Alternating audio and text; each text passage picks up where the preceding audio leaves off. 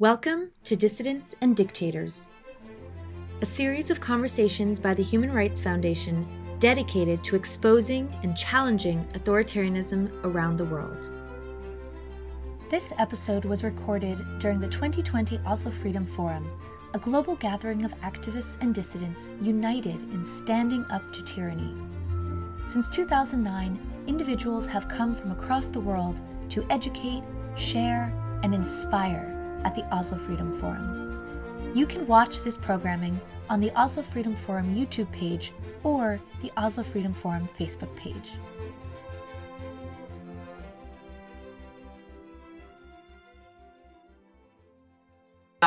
We are live. I hope that we have members of the Oslo Freedom Forum community with us. It's a pleasure to again be with OFF, even virtually, and hosting a discussion on one of the most important themes of our time, on what is happening behind the scenes, what is changing history now, what certain states in particular are doing in terms of sponsoring the hacking, the wholesale hacking of dissidents, networks, civilians, something that affects us all potentially. Those of you on screen will be familiar to many of those who follow these themes and who are part of the OFF community. I'm going to introduce them in a moment. Just to say, I'm Philippa Thomas. I've been presenting and moderating for the Oslo Freedom Forum since 2011. Very proud to be a part of this community. I'm also going to say, for those of you who are with us, do feel free to put observations and questions into the chat, and I will try to bring in the themes that you're interested in and the remarks you want to make as well. So even though we are virtual, we are in this together. We are going to hear conversations with three different thinkers, and then the conversations between them and with you, I hope. So with me, Iyad al-Baghdadi will be talking primarily about the Saudis, but we will also reflect more widely on what he has witnessed. I'll introduce him to you further in a moment. Jeanne Baek is going to talk about North Korea primarily. She is founder and co-director of Lumen and has just left us video-wise, but I think is still with us. So we will we'll go back. And Andy Greenberg, a senior writer for Wired. And Andy is also going to be able to tell us something about his most recent book, Sandworm, A New Era of Cyber War and the Hunt for the Kremlin's Most Dangerous Hackers. He will primarily be talking about Russia. But as you can tell, there are a lot of themes and a lot of connections that we are going to try to bring together. Now, Jeanne, I think, is possibly dropped off because this is the nature of these things. But I'm going to assume she's coming back. There she is. Lovely. We will. I'm sure this will happen to all of us, including me. So any of us could pick up and host at any time. But let's start with Iyad al-Baghdadi, who describes himself as an Islamic libertarian. That's what it says on your Twitter feed. I hope you're still a Palestinian writer who came to the world's attention and the attention of the Oslo Freedom Forum as you commented, as you witnessed the Arab Spring uprisings, and you continue to throw light on dark places in what you do. You are a long-time networker with the Oslo Freedom Forum. We are talking today about how Saudi Arabia, Russia, North Korea are using their influence and their resources to hack not just their own civilians, but globally. And Iyad, we want to talk in particular about the Saudis. What would you say first about what's distinctive about the way they operate in terms of state-sponsored hacking? What's unique, I mean, what's different from other contexts, I guess, is the fact, I mean, if that is the question, it would be that they're not disciplined. In other words, they're kind of in your face about what they're doing in a way that has not served them very well. But, you know, if I want to zoom out, their hacking activity is only part of a network. It's part of a bigger mechanism. So in order for you to be able to completely dominate an otherwise dynamic public sphere, such as the Saudi public sphere was circa 2014, even before, starting with the Arab Spring, really, you need not only to take down the influencers and control the conversation, but you need to also plug in into a disinformation network. So we see a lot of intersection between their disinformation network and their hacking technology. These things kind of work in tandem. At the same time, you have the state itself, represented, of course, by the leadership and by the foreign ministry, giving not just resources but also political capital to a lot of these narratives. In many cases, this is something that was kind of surprising to us, but we've seen it several times. What we see stolen using hacked data ends up on the disinformation network, and then what happens on the disinformation network is later reflected in state narratives, basically the foreign ministry, the state secretary for foreign affairs. So it's an integrated system there that shows that this is not just, it's not just a tool, in other words, this is a system. So what kind of information is stolen and what kind of thefts are most damaging? So it depends who they're targeting, to be honest. So in the context of 2014, 2015, so this is when they actually started this effort. And to be completely clear, the effort does not originate only in Saudi Arabia. In 2011, when we had the Oslo Freedom Forum in 2011, and of course 2011 was a very, very special year for the Arab world because the Arab Spring was going on. One of the most important speakers was Bahraini activist Maryam al-Khawaja. And if people in the community remember, there was an incident where one of the hashtags was taken over by the Bahraini internet, kind of troll farm. The Oslo Freedom Forum, they kind of tried to outmaneuver the Oslo Freedom Forum's own hashtag because they didn't want people to be speaking about Bahrain. This is, of course, in the middle of the uprising or, shortly after the Bahraini uprising. So that's when we see the genesis of those kind of dictatorships realizing that there is actually power to social media. A lot of your personal information and your Twitter app reside on the same phone. So it makes sense for them to actually target both at the same time in that information space, right?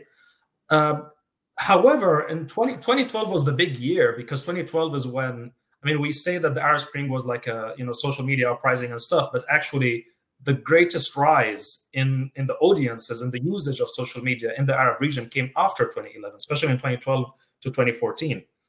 And in 2012, I think it was the summer, around July of 2012, Twitter actually put out a press release saying that there's been an increase, I think a 3,000% increase or something like that in Twitter usage from Saudi Arabia. Much of which is very young.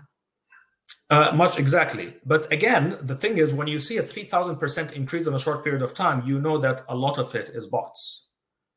It's not all organic. That kind of increases don't kind of happen overnight, right? So whenever you see such a big increase, you know that actually the government is also involved. 2014 is when the Saudis attempted. So 2013 was really significant because that's when we see a lot of social media activity manipulated, but also taking down certain influencers. So like they want to create the impression that certain things are popular when they're not, for example, right? So one thing they do is that they have to create fake identities, but also one other thing they need to do is take down actual influencers, human beings, right? And one of the ways to do that is to track them, hack their phones, figure out what they care about, figure out what their weaknesses are, and they basically target them. In 2014, I was arrested in the United Arab Emirates and expelled from the country because of this activity. I had an active Twitter account. Late 2014 was also when the Saudis implanted a spy inside Twitter, inside the company. That spy, of course, was later found out by the FBI. The Saudi embassy in the United States facilitated the escape of a couple people back to Saudi Arabia. So, and also 2013, 2014 is when we know they actually started caring. They started building the capacity, the hacking capacity in Saudi Arabia. But really, it wasn't really until 2016, 2017 when we've seen it really crank up to the point of becoming something that is dangerous, not just for dissidents like myself, but to the world at large. July 2016, I think April 2016 is when Mohammed bin Salman declared the Vision 2030. And that was kind of a harbinger for their direct control of the public sphere. Keep in mind, the Saudi public sphere was very, very active at the time. It was a beautiful public sphere. They knew that they had to destroy it because when people express themselves freely, they kind of liberate themselves from imposed narratives, the narratives imposed upon them by the governments. So the hacking activity, a lot of that happened between 2014 and 2016. 2016, a friend, Ahmed Mansoor, who's from the United Arab Emirates, he's a human rights defender who's currently serving a term in prison in the United Arab Emirates. He was hacked by software that the UAE purchased from an Israeli company. And this is, by the way, a repeated theme. You'll see a repeated theme that a lot of these dictators buy it. They don't develop the software themselves. They buy it mostly from Israel, which is, of course, raises an interesting political question, of course, with all the normalization deals happening right now. Yeah, because all of these, I mean, whether it's Bahrain or the United Arab Emirates or Saudi Arabia, these are countries that have been using Israeli hacking and disinformation technology for many years.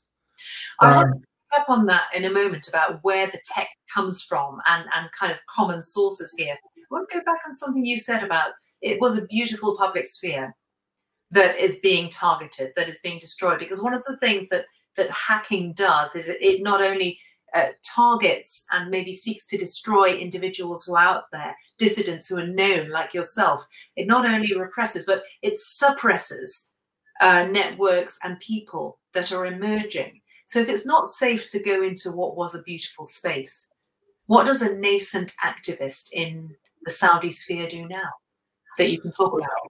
Now it's a completely different world right now. So to take you back to the point about, you know, beautiful public sphere and how that intersects with hacking, one of the most important things they would want if they hack my account, for example, is that they want to go into my Twitter DMs, to the direct messages, and they want to know who I'm exchanging messages with. Sure. Because they're very concerned.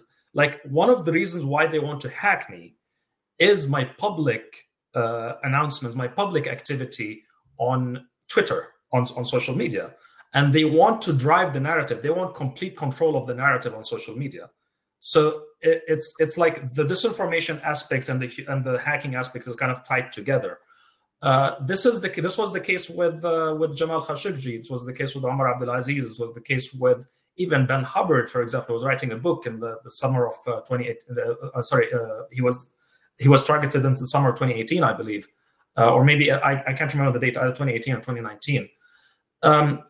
So returning to your initial question, like, what is unique about the Saudis? I think it's the systemic element, but also the fact that they're not disciplined, in a sense that by looking at the public part, what they're doing, what the disinformation stuff, they tell you who they're targeting. And if we know who they're targeting, we kind of find out what their plan is. And this is something that we can come back to, because that's how we uncovered their plan, their hack of Jeff Bezos' fund. Let's go back to where you had reached, which was the provision of hacking technology by the Israelis. And I want to ask you now about the evidence that lies behind that, because I think you're saying not just to the Saudis, but the provisions that are being made to other states like Belarus, for example. But I think, and I know from previous conversations, you've referenced that there's evidence, and that there's extensive evidence here. Yeah, and thankfully, Israeli journalists have been doing their job. And so a lot of what I've mentioned is really in the public sphere. And it was Israeli journalists who uncovered that. So they uncovered that not only have they pushed a part of, if we're talking about the Middle East, we know that they have pushed this technology. They have, provided this technology to Bahrain, to the United Arab Emirates, to Oman, to the Saudis. We also know that they have had activities in Belarus and in Venezuela. This is all stuff that's been uncovered by, as I said, by Israeli newspapers. It's basically out. It's public record. What's interesting recently is that, you know, like, when they hack your phone, they're going to get a lot of data, and they have, like, the software is called Pegasus. It's made by a company called NSO. NSO is a professional company, and the software itself is military grade, which means that it has very advanced methods of avoiding detection. I mean, one of its main jobs is to avoid detection. What's interesting about about the recent revelations about the software is it self-destructs if you cross into certain countries. So like it's very aware that this is a very advanced piece of software and they don't want it to be captured. They don't want it to be captured by the Iranians or the Russians, for example. And they don't want it to cause a diplomatic incident in the United States, for example. So if you cross the border with an infected device and you go to certain countries, the software self-destructs. The software is also very good at hiding itself. And what's interesting is that they don't need a lot from you as a user to actually get into your phone. So they can actually get into your phone even if you don't click on anything. All they need to know is what your phone number is. So as I said, very advanced software.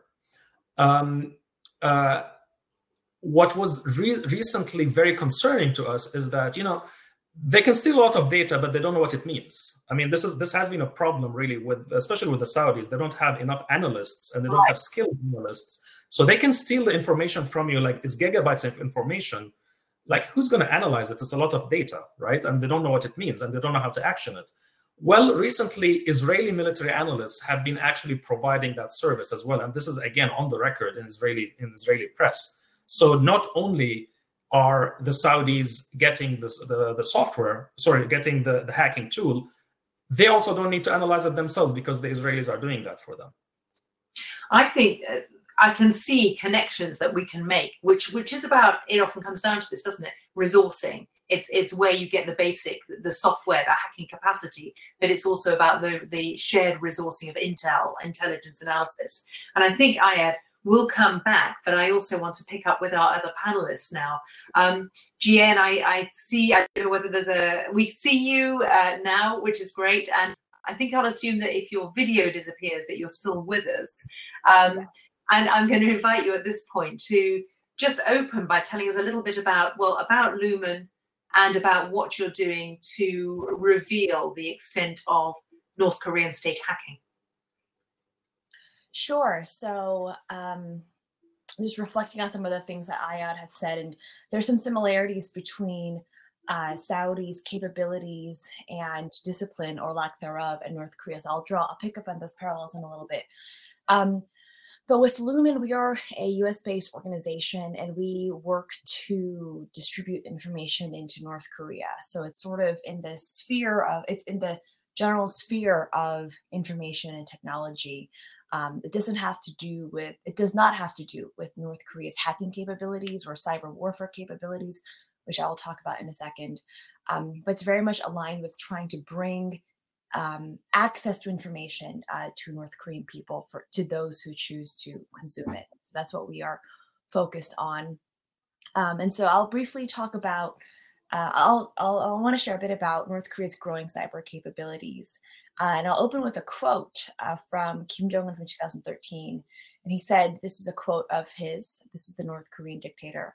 The cyber warfare, along with nuclear weapons and missiles, is an all-purpose sword that guarantees militaries capability to strike relentlessly, end quote.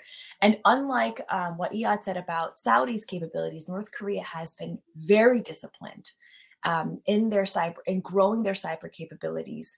And they've been investing in their cyber capabilities since the 1970s.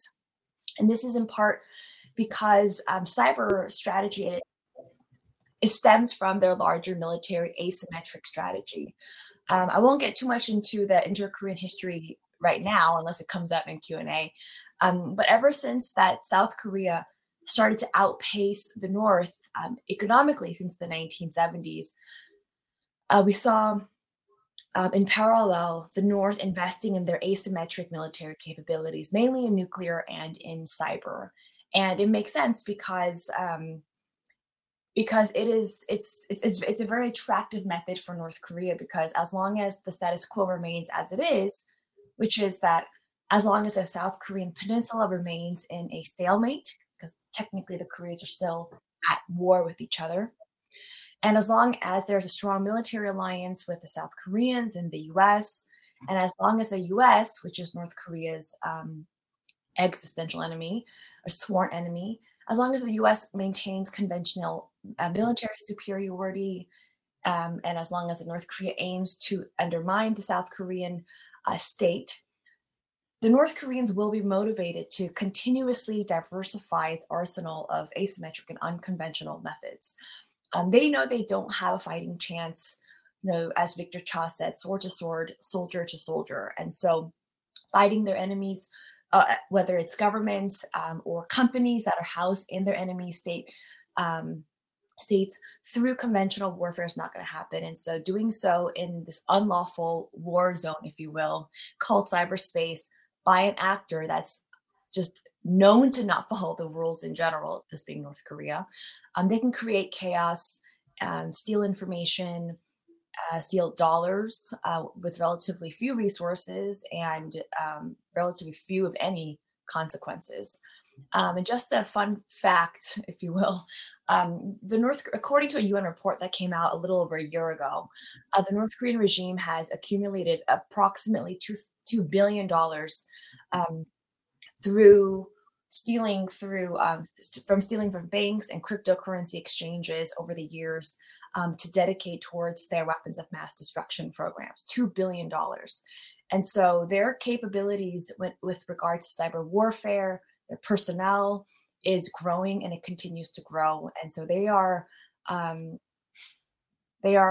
certainly not an equal to the United States or, you know, some of the other, or the other great powers, but they are not to be underestimated.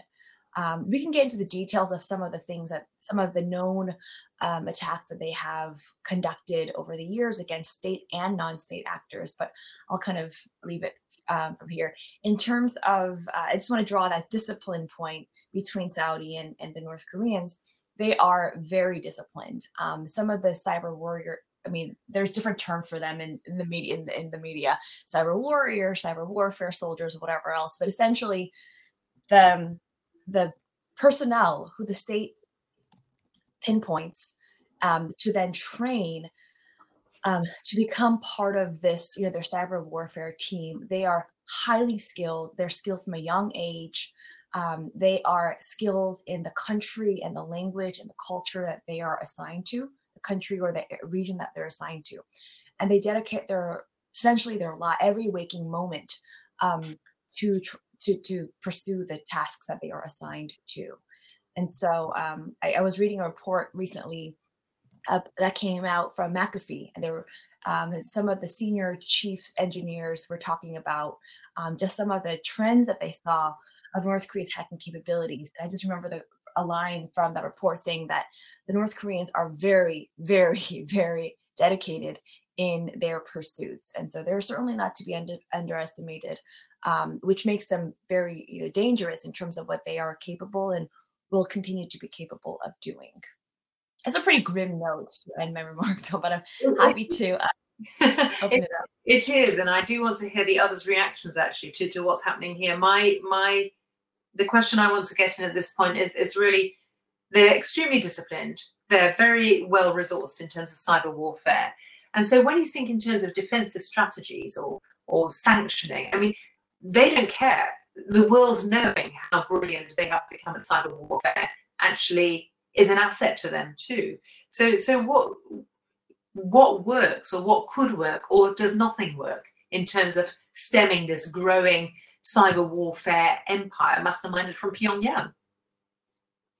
I think it's hard to, just because we don't know what their next attack surface is going to be. It could be an individual, it could be, you know, a government, state, website, or a bank, or, you know, another non-state actor.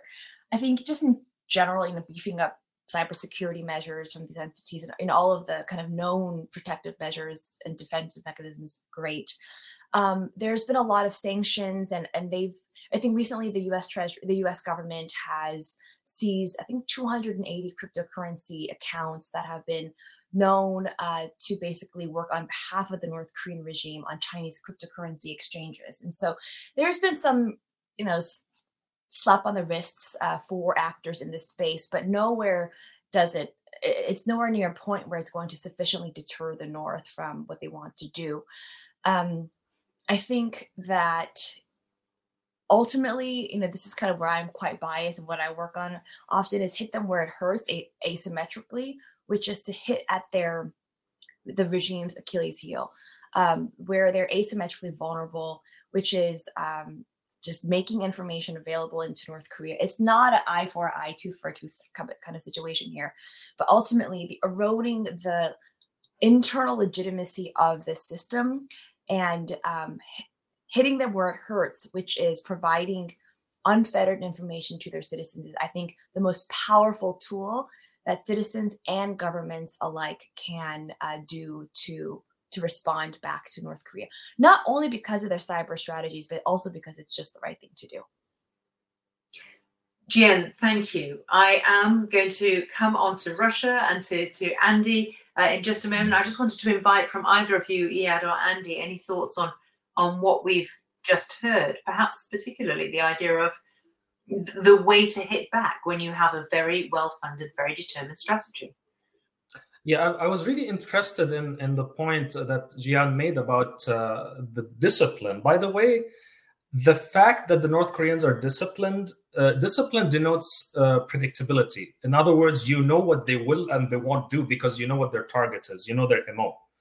One of the main problems we had with the Saudis is the fact that they're undisciplined. And because they're undisciplined, there's nothing that you can say, hey, that's too crazy for them to do.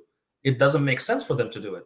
If they can do it, they might do it. In other words, instead of me as watching my adversary and thinking what is rational for my adversary to do in this position, I have to think in terms of their capability, which is much wider than I can't think what would they do, but what can they do?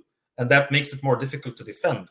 But point taken, of course, if you want to, if you have a cyber army, ideally, you don't want anyone to even know that you're doing anything. You want it to be completely, you want to go in, steal information, challenge narratives, etc., and leave. And you don't want anyone to know that you even that you even was in their phone in the first place, or that. If you have this information output, you don't want people to even know that this is inauthentic behavior. You want people to actually think that this is authentic. So this is the point. I mean, this is the point that kind of, rung in my head. But then there's the point also about the reason why they're doing this. For the Saudis, so for North Koreans, and I think maybe you can comment on that as well. It seems to me that for the North Koreans, what they're really looking after is attack their enemies, disrupt their enemies, and also steal, get a lot, like you said, $2 billion is a lot of money. For the Saudis are not really short on cash. Even though they should be worried because, they are running out of cash reserves. So that they absolutely do have a problem with long-term. I mean, at least in the short term, they don't. But for the Saudis, it's really all about legitimacy. It's all about legitimacy narratives because all they want is, it's all about free speech in the public sphere because they want to sell a narrative about the state, about Mohammed bin Salman, about what's happening in the world, kind of selling a story, saying that this is what the government wants, and trying to create public opinion, of course, fake public opinion, to say that this is actually popular. So it's all about attacking dissidents. It's about the public sphere. It's about free speech. And again, it's in the end, it's about a battle for legitimacy because this is, since 2011, since the Arab Spring uprisings, the entire regional order has had a really severe legitimacy deficit, and it's really legitimacy is the name of the game. Yeah, and there's a lot of legitimacy narratives that North Korea is pursuing, both internally and externally, and I can talk more about that. I'd love to hear Andy's thoughts as well. I feel like I've been talking a little bit too much. This is such a fascinating panel. I'm learning a lot from both of you guys, and I think what I'm like, it's very interesting to hear these ideas about discipline because to me there are several different ways to define discipline for a cyber power. There's the sense of to what degree are they willing to be caught, and it seems to me that actually all three of these powers are somewhat willing to, they're sloppy, they're not disciplined in the sense of trying to prevent attribution, which is this kind of age-old problem in cybersecurity. Can you trace the source of a state-sponsored, of a sophisticated hack? For Russia, North Korea, and Saudi, it seems like they're willing to allow attribution to leave their fingerprints on an attack if it allows them to achieve their goals. So I think that in that sense, all three of these countries are not disciplined in that way. But I think also what they have in common, maybe in a different definition of discipline, is that rogue cyber powers, in a sense, like each Saudi and its willingness to attack human rights defenders and use these unprecedented zero-day exploits, unpatched vulnerabilities in software. North Korea and its state-sponsored cybercrime is totally unique. I mean, there's no other country in the world that I know of that is stealing money, using hacking on this scale. But for Russia, Russia is a rogue cyber power in the sense that they are carrying out the kind of cyber war that we and I've been covering cybersecurity for like more than a dozen years. We've always dreaded the day when state-sponsored hackers would turn out the lights to an adversary country, would shut down medical record systems in hospitals or paralyze hospital systems, or destroy all of the data in an enemy's government agencies.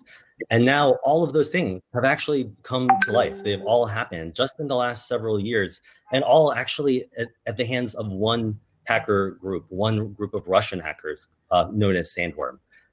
And I have been following this one group because they are just so much at the vanguard of this one kind of very norm-breaking rogue form of hacking, which is pure cyber war, the actual disruption and destruction of an enemy's critical infrastructure, and often an enemy's civilian critical infrastructure. Sandworm came onto my radar in 2015. I didn't know who they were at the time, but I think as everyone in the cybersecurity world became aware that a group of Russian hackers had actually caused a blackout in Ukraine. Now, of course, like Russia had invaded Ukraine in 2014, but what became clear as I looked deeper into this cyber attack on a group of Ukrainian electric utilities that turned out the lights to 250,000 Ukrainians was that this Russian invasion of Ukraine that kind of set off a civil war in the east of the country. I mean, if you can call it that, it's truly a Russian invasion, and seized the Crimean Peninsula, that this physical invasion was accompanied by an actual cyber war that had performed targeted attacks against all these Ukrainian targets, from the media to government agencies, destroying terabytes of data inside of these institutions and really trying to cripple them, and culminating in that first blackout. Then a year later, in December of 2016, they caused a second blackout, this time in the capital of Kyiv. At this point, I could see that there was a kind of escalating true cyber war happening. And that second attack, these Sandworm hackers had actually used a kind of custom-coded piece of malware designed to automate the process of causing a blackout, which is a very scary prospect because it means they can repeat it. They can repeat this. They can swap out parts of the code and do this in Western Europe or in the United States. So I went to Ukraine and at that point, really delved into this Ukrainian cyber war and put together a piece for Wired magazine, where I work, about this notion that Ukraine was a kind of canary in the coal mine. If you looked at Ukraine, you could see the future of cyber war, because Russia was carrying it out in Ukraine. They were experimenting, innovating, and showing their capabilities. And just as I published this story, which was a big magazine piece for Wired, Sandworm, the same group of hackers, released in Ukraine a piece of malware, malicious software, called NotPetya. NotPetya was a self-propagating, automated, spreading worm, and it quickly proved to be the most destructive cyber attack in history. It took out, it would spread using a combination of a stolen NSA hacking technique and some other open source tools, and hijacking the software updates of this Ukrainian accounting software, all kind of combined in a very clever way. This worm spreads across Ukraine instantaneously, took down 300 companies in Ukraine by some estimates, many hospitals across the country, 22 banks, every government agency, but then spread, of course, worms, cyber attacks do not respect national borders, especially when they're self-propagating in this way. So it spread to the entire world from Ukraine, and immediately took down Maersk, the world's largest shipping firm, Merck, the US pharmaceutical company, FedEx, causing each of these companies, essentially destroying their entire networks, causing them hundreds of millions of dollars in damage each.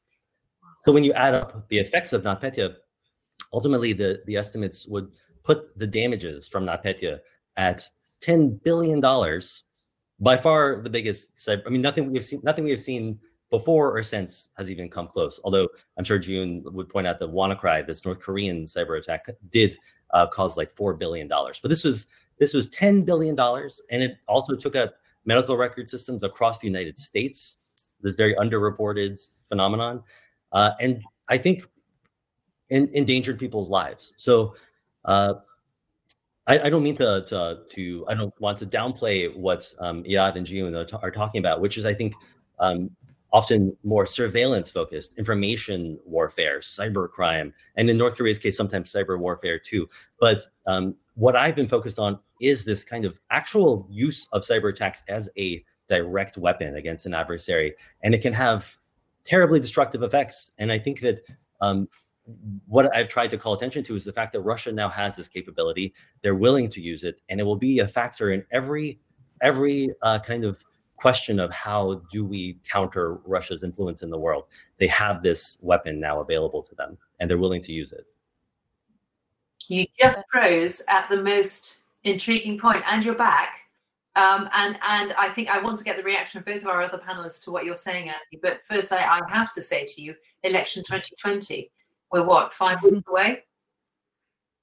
Right. And we have already seen signs that, so to spoil the ending of my book, where I kind of like try to figure out who Sandworm is. Yeah.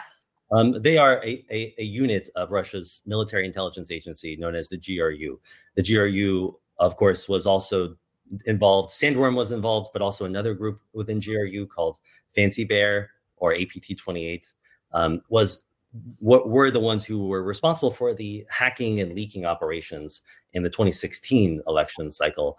Fancy Bear was the one who broke into the Democratic National Committee, Congressional Campaign Committee, and the Clinton campaign, stole a bunch of emails and leaked them out in this very, chaos-inducing way that was, of course, designed to help elect Donald Trump. And I think helped, succeeded, contributed to his success. Now we're seeing signs that Fancy Bear has returned, that they are probing. I think, according to Microsoft, they just said in the past weeks, they've seen signs that Fancy Bear, APT-28, another part of the GRU, is probing many political targets again, campaigns, political parties, political consultancies. There's no doubt that they are at least seeking to do a replay of 2016, where, possibly still in the last minute, an October surprise will dump a bunch of emails, stolen data, maybe fabricated stolen data even, onto the open internet to try to sway this 2020 election. But we have to be aware that there is the potential for more. That Sandworm, this other part of the GRU, in 2016, they were the ones who hacked into the U.S. states' boards of election. They had access to U.S. voter rolls, essentially. They do far more direct attacks, as I was saying. They are capable of causing blackouts, of destroying data en masse. So, if I don't want to try to predict what Russia will do in 2020, it's always losing game, kind of. They're very unpredictable. But if there is going to be a more direct attack on the 2020 election, and it will be probably from this Sandworm group, and it could include any of the things that they've shown us they're capable of in Ukraine. You just come in with a question, which you can possibly all see here. There are several questions coming in, but just this one that's up here from Roger Huang, because I think this is a good time for it. He's saying, look, it's clear states stock up zero-day exploits that they use for targets. What can individuals and organizations do to protect against this, if anything? I mean, we are talking partly on a level of principles and government and top-down action. But here as a community, we're talking as individuals and loose networks and sharing intelligence ourselves. Given the might and the discipline and the organization of groups like Sandworm, is there anything we can offer? Yeah, well, it's interesting. Sandworm has used zero-day vulnerabilities, and when they do, it's I mean, the zero-day vulnerability is kind of like a trump card, you know, in this game of cybersecurity. The whole idea of it is that there is, it's a secret vulnerability. There is not necessarily any defense against it. That's with a tool like Pegasus, as Iyad said, like to hack an iPhone. There was no defense against that. And it was, you know, an entirely secret secret tool that could not be defended against. Sandworm possesses these as well.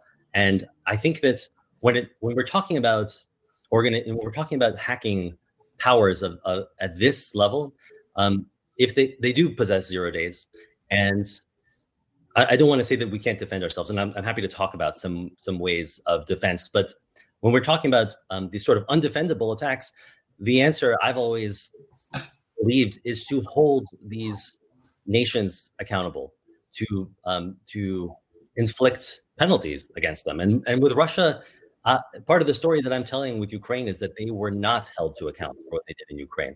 They attacked Ukraine with impunity for years, when they caused the first ever blackouts, when they even released NotPetya, this worst cyber attack in history. They were not actually punished. It took 9 months for anyone to say that NotPetya was even a Russian attack in a Western government to impose new sanctions. There was never any consequences for the blackout attacks. So I believe that at least as a one necessary step is that we need to impose sanctions. We need to indict the hackers responsible, indict the generals who are giving their orders. We need to try to create a system of norms to deter them, to create a kind of Geneva Convention for cyber warfare. We don't necessarily have defenses against these weapons themselves, but we can defend ourselves with deterrence, with a system of rules. And I think just as your video is going a little bit, Andy, I want to pick up on that because you're talking about both. Yeah, if you can't defend yourself directly immediately, there's a legal route. There's sanctions. There's legal pursuit, but there is also the reference to legitimacy that you've all made, which these regimes want. There's the creation of narratives and counter narratives. And Iyad, I wanted to come back to you for your thoughts on that, the nature of possible defenses, and is it mostly about getting narratives into the public sphere? So this kind of brings me to the point about the difference between Saudi Arabia on one hand and North Korea and Russia on the other hand. And this is kind of the sad story here, because Russia and North Korea are opposed to the West, while Saudi Arabia is very much dependent upon the West. It's a very close ally of the United States and of Western countries. So if there is a regime out of the three that we're talking about that is most susceptible to pressure, that you know, like if enough Western countries say stop what you're doing, they will have no choice but to stop. It would be the Saudis. Just like Andy said, there hasn't been enough pressure. Partly because you know their attacks, the Saudis are not attacking infrastructure, such as the Russians are, but they're attacking people like me. Basically, human rights activists, dissidents, politicians, etc. However, I would have you, there is a lot of information that is yet to come out. I mean, hopefully, if we have a peaceful transition of power in the United States, about how far the Saudis have corrupted. They have, they've had activities within the United States, and of course, Jeff Bezos was one case. And we have no reason to believe he's the only case of someone who has been hacked by the Saudis for political reasons, so as an American. So going back to how to defend yourself,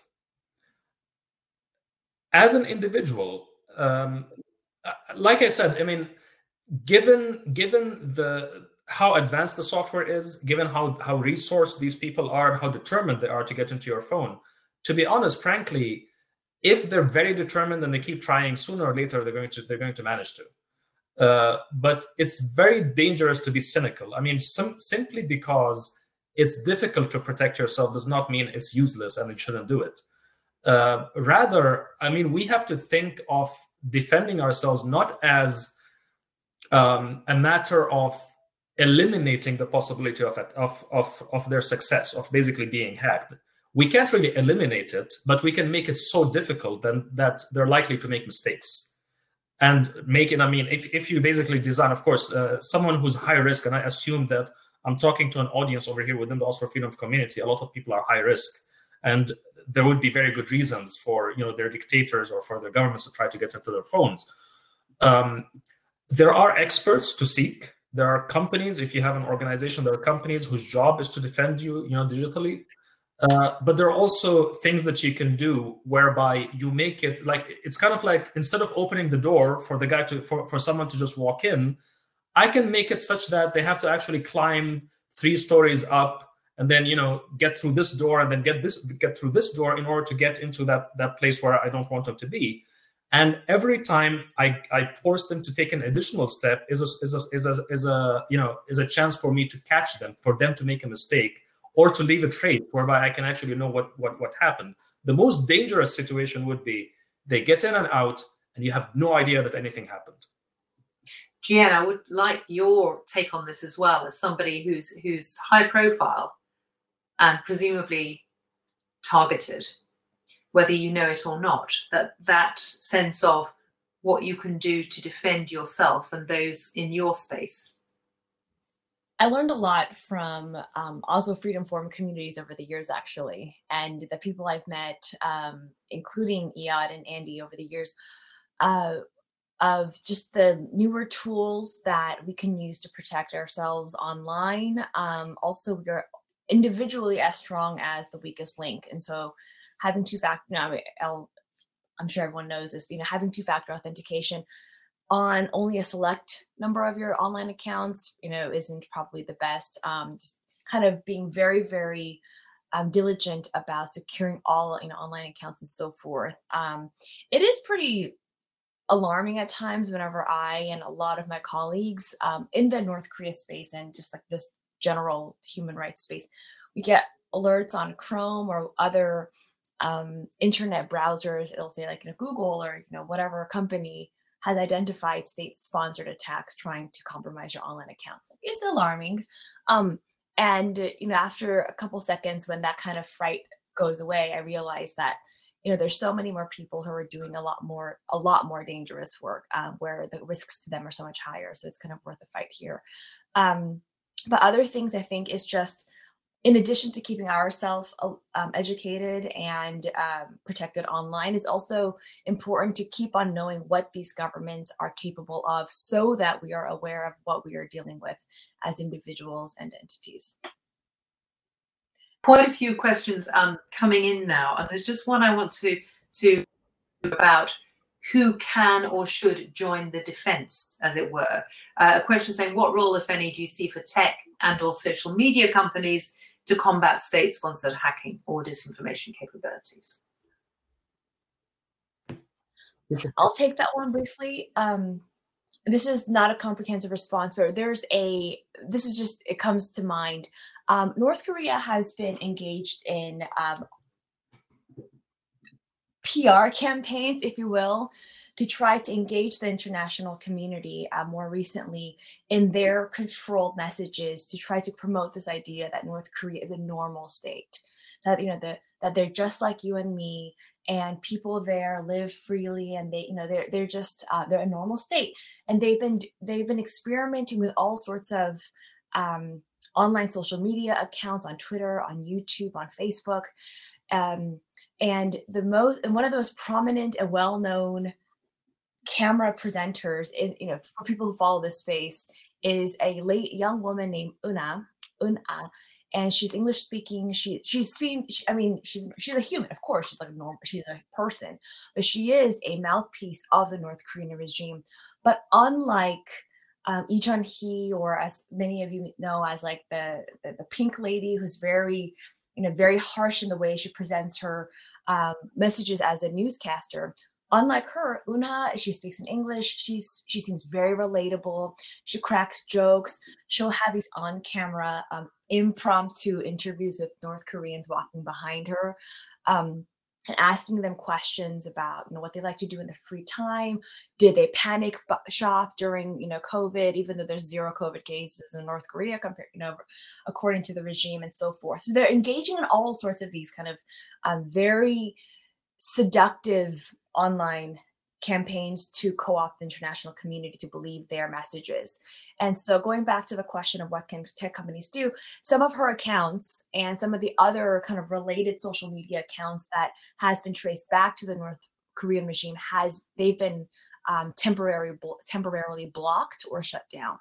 Now, I don't know if that is the right answer. I mean, individually, yes, I would like the North Koreans the regime to not have a voice on social media. But I don't know if that's the right answer, because that's not a sustainable solution. But I think that there is a responsibility for the companies to at least flag what is a state-sponsored channel and what is a regime-sponsored program online at the very least, so that the viewers can know where exactly these content and messages are coming from. And I would like to ask Andy and Iyad to come in on this idea of the responsibility of media companies, especially social media companies here. But just bringing in another question, which is relevant to this, I think, an observation. Unlike in a traditional warfare attack, where it's easy to see what state power is behind the attack, as you've noted, with cyber attacks, it's often initially less clear. And so in terms of sanctions or consequences, it's difficult to undeniably prove who's responsible. So in terms of sanctions or even naming and shaming, it's kind of where you focus your efforts, isn't it? Well, I think to address this, like, this is what I was saying is known as the attribution problem. And there's a kind of, I think it's almost become a myth in cybersecurity that the attribution problem means that you can never know for sure who is the source of an attack. And I think many countries are like Russia and Saudi and North Korea still are kind of operating as if that holds, as if they will not be identified as the source of attack. But the truth is that we have a very vibrant cybersecurity private sector that does threat intelligence that I talk to all the time. They usually are able to tell me who is the source of a cyber attack based on forensic clues, based on tiny mistakes they make, code similarities, infrastructure similarities in their attacks. But that is, and they will give me the evidence, and I often publish it. It's this, we don't have to take them on faith. But the truth is that Western intelligence agencies, like the NSA, absolutely know who is the source of these attacks, because they have, forensic powers and the ability to hack the hackers. They're often sitting kind of over the shoulder of these attackers as they carry out their attacks, or just afterwards. They have amazing visibility into the perpetrators of these attacks, and they know the answers. I think we depend on them. We need them to more often publicly attribute these attacks, to not only say what the answer is, but I would like them much more often to give us the same kind of evidence private sector cybersecurity intelligence firms do, so that there is no doubt, so that in the US after 2016, for years, about half of the country refused to believe that Russia had actually hacked the Democratic National Committee. And that was in part because our intelligence community, our governments in the US failed to make that case, failed to show the public evidence, much of which, I could see myself by talking to the right cybersecurity industry sources. So that needs to change. They know the answers. I often know the answers. We need to make, our governments need to help us make this public case so that those perpetrators can be held accountable, and everyone agrees that we know who is responsible. But that makes me think about Khashoggi.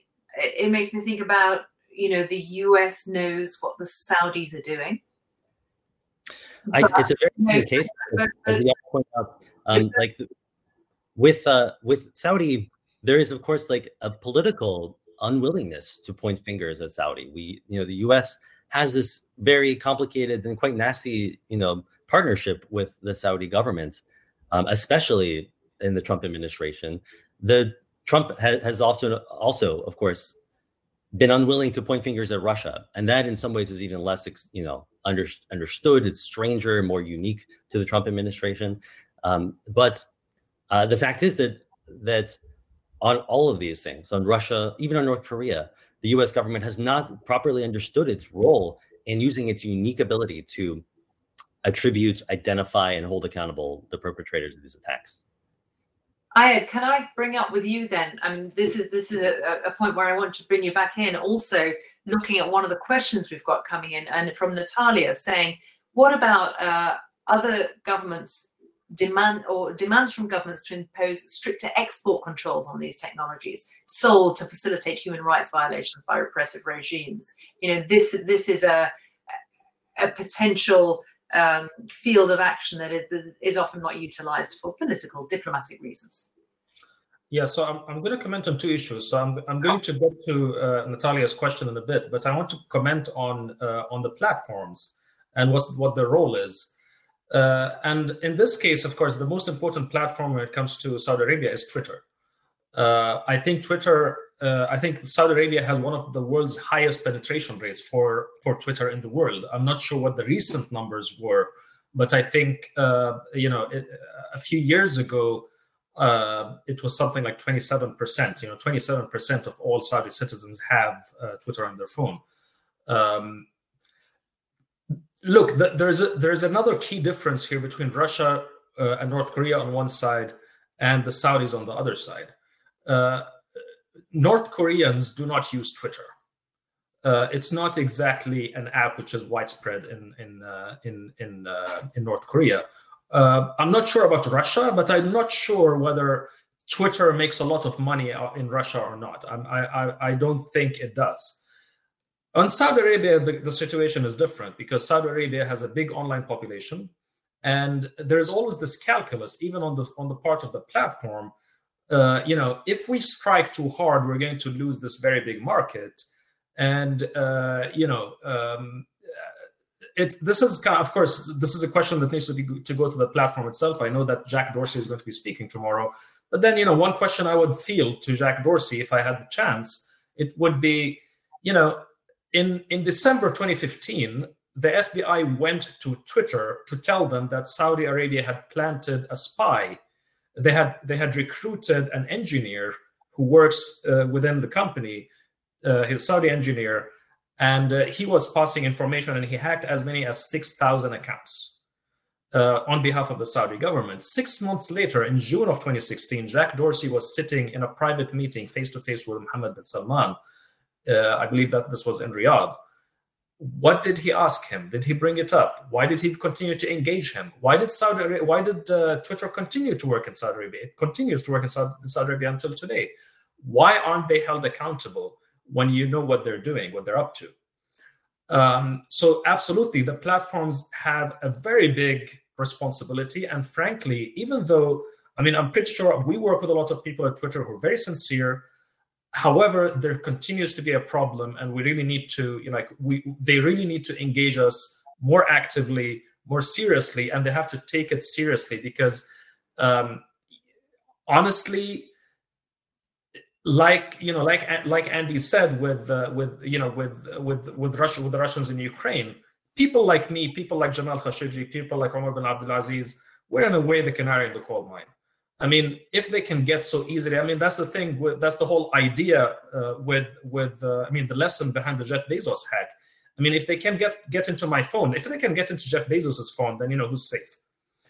But then, anyway, let's get to Natalia's question about export controls, etc. with the Israelis. The fact is that NSO is positioned as a private company. But it's not really quite a private company. Keep in mind, if NSO was in it for money, and it is nothing but money, and this is just a commercial venture, having such high-profile embarrassments going over 2 years, including the killing, the murder and dismemberment of a journalist, of a U.S. resident in an embassy, I would believe if this was a company and I was running that company, I would actually say, hey, this is about time we take this seriously because it's going to hurt our bottom line.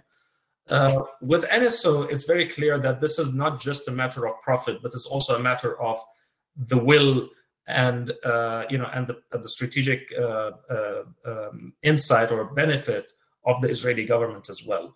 So this is a political question. We should not simply talk about this being simply a matter of the company. It's also, it's basically military software, and the Israeli Defense Ministry has allowed them to actually export this software. Now, weirdly enough, the challenge that has come to NSO has not come from governments. It has come from companies. They have, of course, there was a famous exploit that they used with WhatsApp, whereby you would get a missed call, a missed video call, and you don't even have to answer it. And it will be like an unknown number. You'll get this missed video call, and that's all. They've already gotten in. You don't have to answer it. You don't have to do anything. They're already in. And it was an exploit, and the exploit was plugged eventually. There was another, exploit again on WhatsApp, because the Jeff Bezos hack, for example, it happened on WhatsApp. So it was eventually, WhatsApp is owned by Facebook. So eventually, it was Facebook that brought a lawsuit against NSO. And this is actually ongoing. Omar Abdulaziz was also hacked. He brought a lawsuit. So it's basically individuals and companies bringing up these. I think even Apple, because NSO exploits a lot of iPhone's capabilities. Also, I think Apple is considering legal action, or maybe have already started it. It should be governments that push back, but it's companies that are pushing back. And we don't really normally think of Facebook as a force for good, but this is a case in which they're pushing back because, again, this is about the safety of their users. I look at Chloe's question, which has just come up, Chloe Dyer on the right, about the forces that could be behind companies if they are making the right moves. She's saying, what suggestions do you have to generate more awareness of these issues among the public, encourage them to protect themselves against cyber attacks? But she's also talking about education, getting robust education in the fields of cybersecurity and technology. You guys talk and raise awareness and shine the lights on what's happening. That's what you do. But in general, I don't know, I think I might say that there's a woefully low level of awareness about what's actually going on. I think you make an excellent point, because I think digital defense, knowing how to secure your phone, knowing what is safe and what's not safe, knowing what is risky behavior versus less risky behavior, I think this should be a part of basic electronic literacy at this point. I think this is something we should teach in schools. I think this is something that, we need to learn, everyone, not only people who are high risk. Of course, people who are high risk, such as activists, etc., they need more professional training on this, because it's part of their work, part of staying safe and keeping other people safe as well. Keep in mind that I live in Norway. There was, of course, I'm under protection. They want me dead. But at the same time, it's very unlikely for them to be able to hurt me physically. Yeah, very difficult for them to hurt me. Because it's probably not the Norwegian government. Sorry? Just for clarification for the audience, it's not the Norwegian government. I love the Norwegian government. They're the ones who are protecting me here. But the Norwegian government has put me under protection last year because they received a tip from the CIA saying that I'm a target, that there's a plot against me by the Saudis. So the fact is that when they want to get into my phone, they want to get into my sources who might not be living in a safe country. I might have sources who speak to me, who pass me tips, whistleblowers, etc., who live in Saudi Arabia, who live in other countries. So it's far more likely that these people will be hurt than myself, especially that, I have a public persona. I'm a famous person, public person, etc. The cost of targeting me is much higher than someone who's unknown. He's simply passing a tip. Maybe nobody even knows, even his family doesn't know that he's contacting me. So it's not just about, this is why it's important for activists to really look at their security. It's not just about keeping yourself safe. It's about keeping the people you work with safe, because those people might be much more vulnerable than you are. And Andy, on that wider narrative, and the sort of stories that you write and what you've written and published on Sandworm, for example, what's your sense of the level of engagement and kind of intelligent understanding of the threat. I mean, we're talking now, and I know those who are tuned into us are engaged and are educated about this. But what's your challenge as a journalist in this field? I would say that just to quickly like touch on what Iyad said, like I don't want to. Earlier I said, you know, I don't want to that we shouldn't become cynical about the inability to defend ourselves, and I totally agree. And I think everyone watching this probably, just by nature of the fact that you're watching the Oslo Freedom Forum, should have Google Advanced Protection turned on, two-factor authentication for every account that you can. You should use Signal with disappearing messages, which I think is probably it's not only encrypted, but it makes your messages disappear so they can't be stolen and used against you by one of these information operations. You should keep your software updated. You should probably use a Google Chromebook, which is very hard to hack. We can raise the cost of these targeted attacks, as Iyad was saying. But when it comes to Sandworm, these are not targeted attacks on individuals that are meant to surveil them. And it's not like something where, you know, you or I can prevent this attack by turning on two-factor authentication. These are mass-scale attacks against a country in many cases. The challenge that I've faced in trying to make people aware of this is that I think initially in 2015, 2016, even 2017, people thought that what Russia was doing in Ukraine was only a Ukrainian problem, that Ukraine was, you know, it's this poor, like actually like monetarily poor country that can't afford to secure itself. That also that if you're not in Ukraine, you don't need to worry about these incredibly destructive Russian cyber attacks, because they'll just stick to their sphere of influence.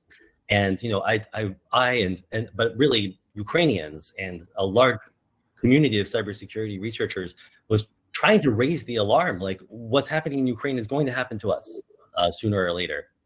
And NotPetya, this massive worm, proved that very concretely. Like Merck, FedEx, Maersk, so many of these companies, American hospitals, became collateral damage of a Russian-Ukrainian cyber war. And none of them, in fact, even after that, wanted to talk about what had happened. They didn't want to name Russia. There was this kind of fear of victim blaming. It was very difficult to dig out the stories of what had happened to these companies. But this is what I think everyone needs to be aware of on an institutional level as well as a personal level, that we are all in the same position as Ukraine. We are at the doorstep of our adversary on the internet, and we are all subject to these same kinds of extremely dangerous and destructive attacks. And we need, I mean, it's how to defend against them is a complicated story that you probably could hire a dozen companies to and buy their products to help you. It's, you know, it's a matter of like network segmentation, patching, architecture of your network. So it's complicated, but I do think that all of these companies have the budget to do that, and they need to understand that they are just as vulnerable as Russia's neighbors. Wake up call every time we meet, you know, as participants in any Oslo Freedom Forum. It is, even if you study, even if you know, even if you listen to the kind of speakers that I'm with today, it is always a wake up call.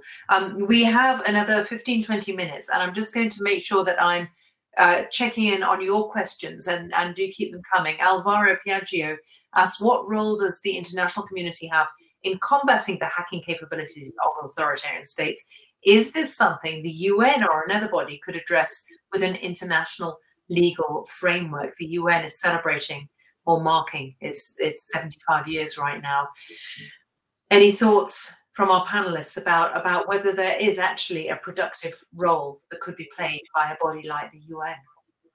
I'll speak very specifically to North Korea. And Alvaro, thank you for this question.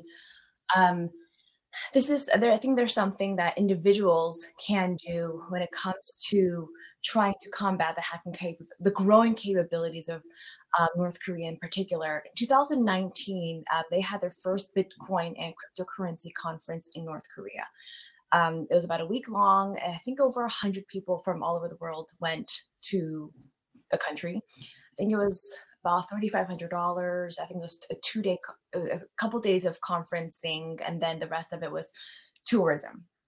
All of it, by the way, tourism into North Korea, if you go, it's very much it's a perfectly curated experience that the regime wants you to be exposed to. And so there was a lot of noise from nation states, especially the United States, the UN, for people to go to this conference, and people did go. There was going to be another one this year in 2020 at the end of February, and they had a site up, a website up. People were registering, and it didn't happen. And presumably it was because of COVID-related reasons. The state does not have, they have very, very, very poor public health infrastructure, medical infrastructure, you know, to begin with. And so it just didn't happen. But that doesn't mean it's not going to happen moving forward. In 2019, there was an individual, Griffith Virgil, who worked for Ethereum Foundation, who was arrested at the airport coming back from the conference into the United States. And the government put a case against him because he was, you know, breaking sanctions by sharing technology information that could be used towards the North Korean, you know, military capabilities. And, you know, I don't think that was a sufficient deterrent for other technologists and people to go to these conferences in the future. And so all of this is to say, in response to Alvaro's question, what can the international community do? In this particular case, when it comes to North Korea, please pressure people and individuals to not go to these conferences that are state-sponsored by the North Korean regime. They are very excellent at selling ideas. You know, they'll co-opt the language that you and I are all very familiar with. You know, anonymity, the importance of anonymity, and using technology to boost the regime, boost civilian capabilities, and so on and so forth. It's a very seductive narrative. Do not fall victim to that, and pressure people not to go. Even the UN came out very strongly earlier this year when the 2020 conference was going to take place, and just encouraging people not to go as well, saying that this was breaking sanctions, both multilateral and unilateral sanctions imposed on North Korea by the US. And those weren't sufficient deterrents for the individuals to go. One last point of why these type of state-sanctioned technology conferences is dangerous is that, in addition to the mind share that foreigners will give, what the regime calls people coming in from other countries, foreigners will give to the regime. In addition to that, it lends the regime incredible legitimacy, both domestically and internationally. All of these skilled professionals from both Western and non-Western states flying into Pyongyang with their, you know, their well-dressed selves. You know, some of the top, you know, just very. It lends incredible legitimacy that we should not, as an international community, be lending to the regime. These type of conferences have nothing to do with the welfare of the North Korean people. It has nothing to do with the welfare of the people, and it has everything to do with boosting the capabilities and the legitimacy of the regime. So pressure people not to go to these conferences moving forward. We've spoken so many times, Iyad, about how Saudi state is different. Our examples are different.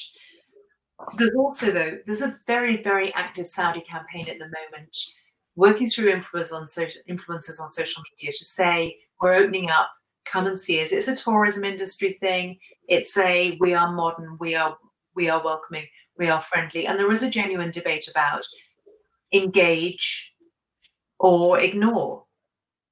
And I just would like to hear your take on that, because it's a very determined push right now. And you see it reflected in a lot of social media posts that get a lot of attention. Yeah, they started doing this in 2016. As I said, this is when they started the whole Vision 2030 thing. Initially, the targeted audience were mostly local, and eventually it went, you know, global. They have been recruiting, you know, influencers, celebrities.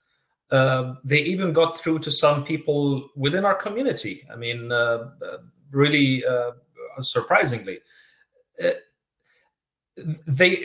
when it comes to these kind of narratives, they're actually pretty skilled. I mean, they know exactly their market. They know who their audience is, and they know how to play to their strengths and weaknesses. Of course, things were kind of going really well for them until the Jamal Khashoggi murder. I remember late 2017, early 2018, for people like me, was a very, very frustrating period of time, because we were screaming our lungs out, saying, this is really terrible, this guy is really bad, and this is going to end badly. But, there was an overwhelming narrative. Unfortunately, it's basically caught up in the whole certain, prejudiced opinions about what an Arab country can be, what a Middle Eastern company can show. Basically, a bigotry of low expectations, let's say, that's saying, MBS is the best you can have, don't screw this up, he's actually a good reformer, etc. March 2018, he goes to the United States. He is greeted. He is treated like a hero. He meets with Bill Gates and Oprah Winfrey and, The Rock Johnson, and he's treated like a superstar, The thing about dictators is that the more you give them, the more legitimacy you give them, the more empowered they feel to repress. And so he goes back, end of March, April, he's back in Riyadh, and immediately he's thinking, who do I attack next? And it is in April when he starts this conversation with Jeff Bezos. By May, he arrests the country's human rights activists, all of them, basically the women's rights activists end up in prison, including Loujain al-Hathloul, who's, as you know, is a very famous and brave women's rights campaigner. And it's also around the same time that they got into Jeff Bezos's phone. So it's really dangerous. The lesson here is that it's very dangerous when you give dictators legitimacy. The more legitimacy you give them, and by the way, they're starved for legitimacy. They're looking for any kind of gesture of legitimization, whether, as Jeanne said, about it's a conference, whether it's a photo op, whether it's having the leader host a conference. The G20 is going to be hosted by Saudi Arabia in a few weeks. Or whether it is, something as a celebrity endorsement, or a sports match, or purchasing a sports club, for example, as the Saudis try to do with the Newcastle United. It's basically any gesture of legitimization, right? It's very important for us to reject this. It's very important for us to push against it. But it's also very important for us to hold these people accountable. In other words, if there's a celebrity, or if there is a sports personality, or if there's someone who is known to repeat these narratives of the Saudis, we, as human rights activists, as human rights campaigners, as even journalists who are concerned about human rights, concerned citizens all over the world, we need to actually make a stand and say there is a cost. There is a cost to your reputation if you legitimize dictatorships. It doesn't matter who you are, how famous you are, how rich you are, how much you think that you have an audience who loves you. There needs to be a price. There needs to be a PR price. I think you're muted, Philippa. That I was trying not to do that. We are drawing to a close, having heard some extraordinary insights from the three of you. I just want to ask, before we give the audience a bit of time before the next session and to take more in, each of you, if those who are with us were to take one thing away, one question to self, something to reflect on, what do you want to offer to them? I'm throwing that at you, and I'm going to ask. Right. I'll go last, so that Andy or Jeanne can have the last word. The fact that this is so tied into the concept of simple free speech, the fact that a lot of what these dictators want really is to silence us, that itself should give us some pause. Hi, thank you. Jeanne, what would you like those who are with us to consider, to take? I would say that the most powerful way as individuals to fight back against North Korea's growing cyber capabilities and just their hell-bent diet on legitimacy is for all of us to do our best to do our part in trying to provide information to North Korean people. It hits them. It hits the regime where it hurts. It's the right thing to do. It's 2020. and North Korean people, as well as everybody, should have access to information if they want it. Jeanne, thank you. And Andy, you're asking you to distill things to a thought, but what do you want people to take away from this most of all? Well, I always try to leave people with the thought that, in a sense, looking at this story of Russia's cyber war in Ukraine, that we are all Ukraine, that we all are at the doorstep of our adversary. We're all vulnerable to these attacks. We can no longer treat these sorts of campaigns of sustained attacks as something that should be carried out with impunity because it's far away. But I think looking at this larger panel, in a sense, we are all, Jamal Khashoggi, we are all Ahmed Mansoor, we are all the North Korean defectors that are the targets of the North Korean targeted hacking. We are all these canaries, and we can, if we look at those cases and truly, in an empathetic way, imagine that we could be victimized just as well, then we can learn from that. And we can also, I think it gives us the right mindset to hold the attackers accountable, which is truly the most important thing that I want to, hammer on.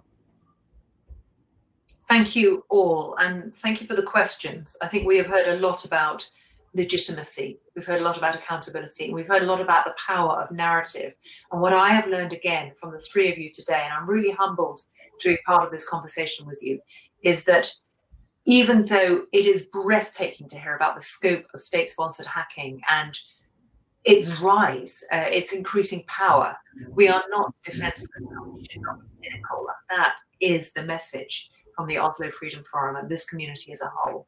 Thank you all three, Iyad, Jeanne, Andy, for joining this discussion, and thank you those who are watching and those thanking us now for the discussion that we've had. Thank you guys. Thank you, Philippa. Bye, Andy. Bye, Iyad. Bye, everyone.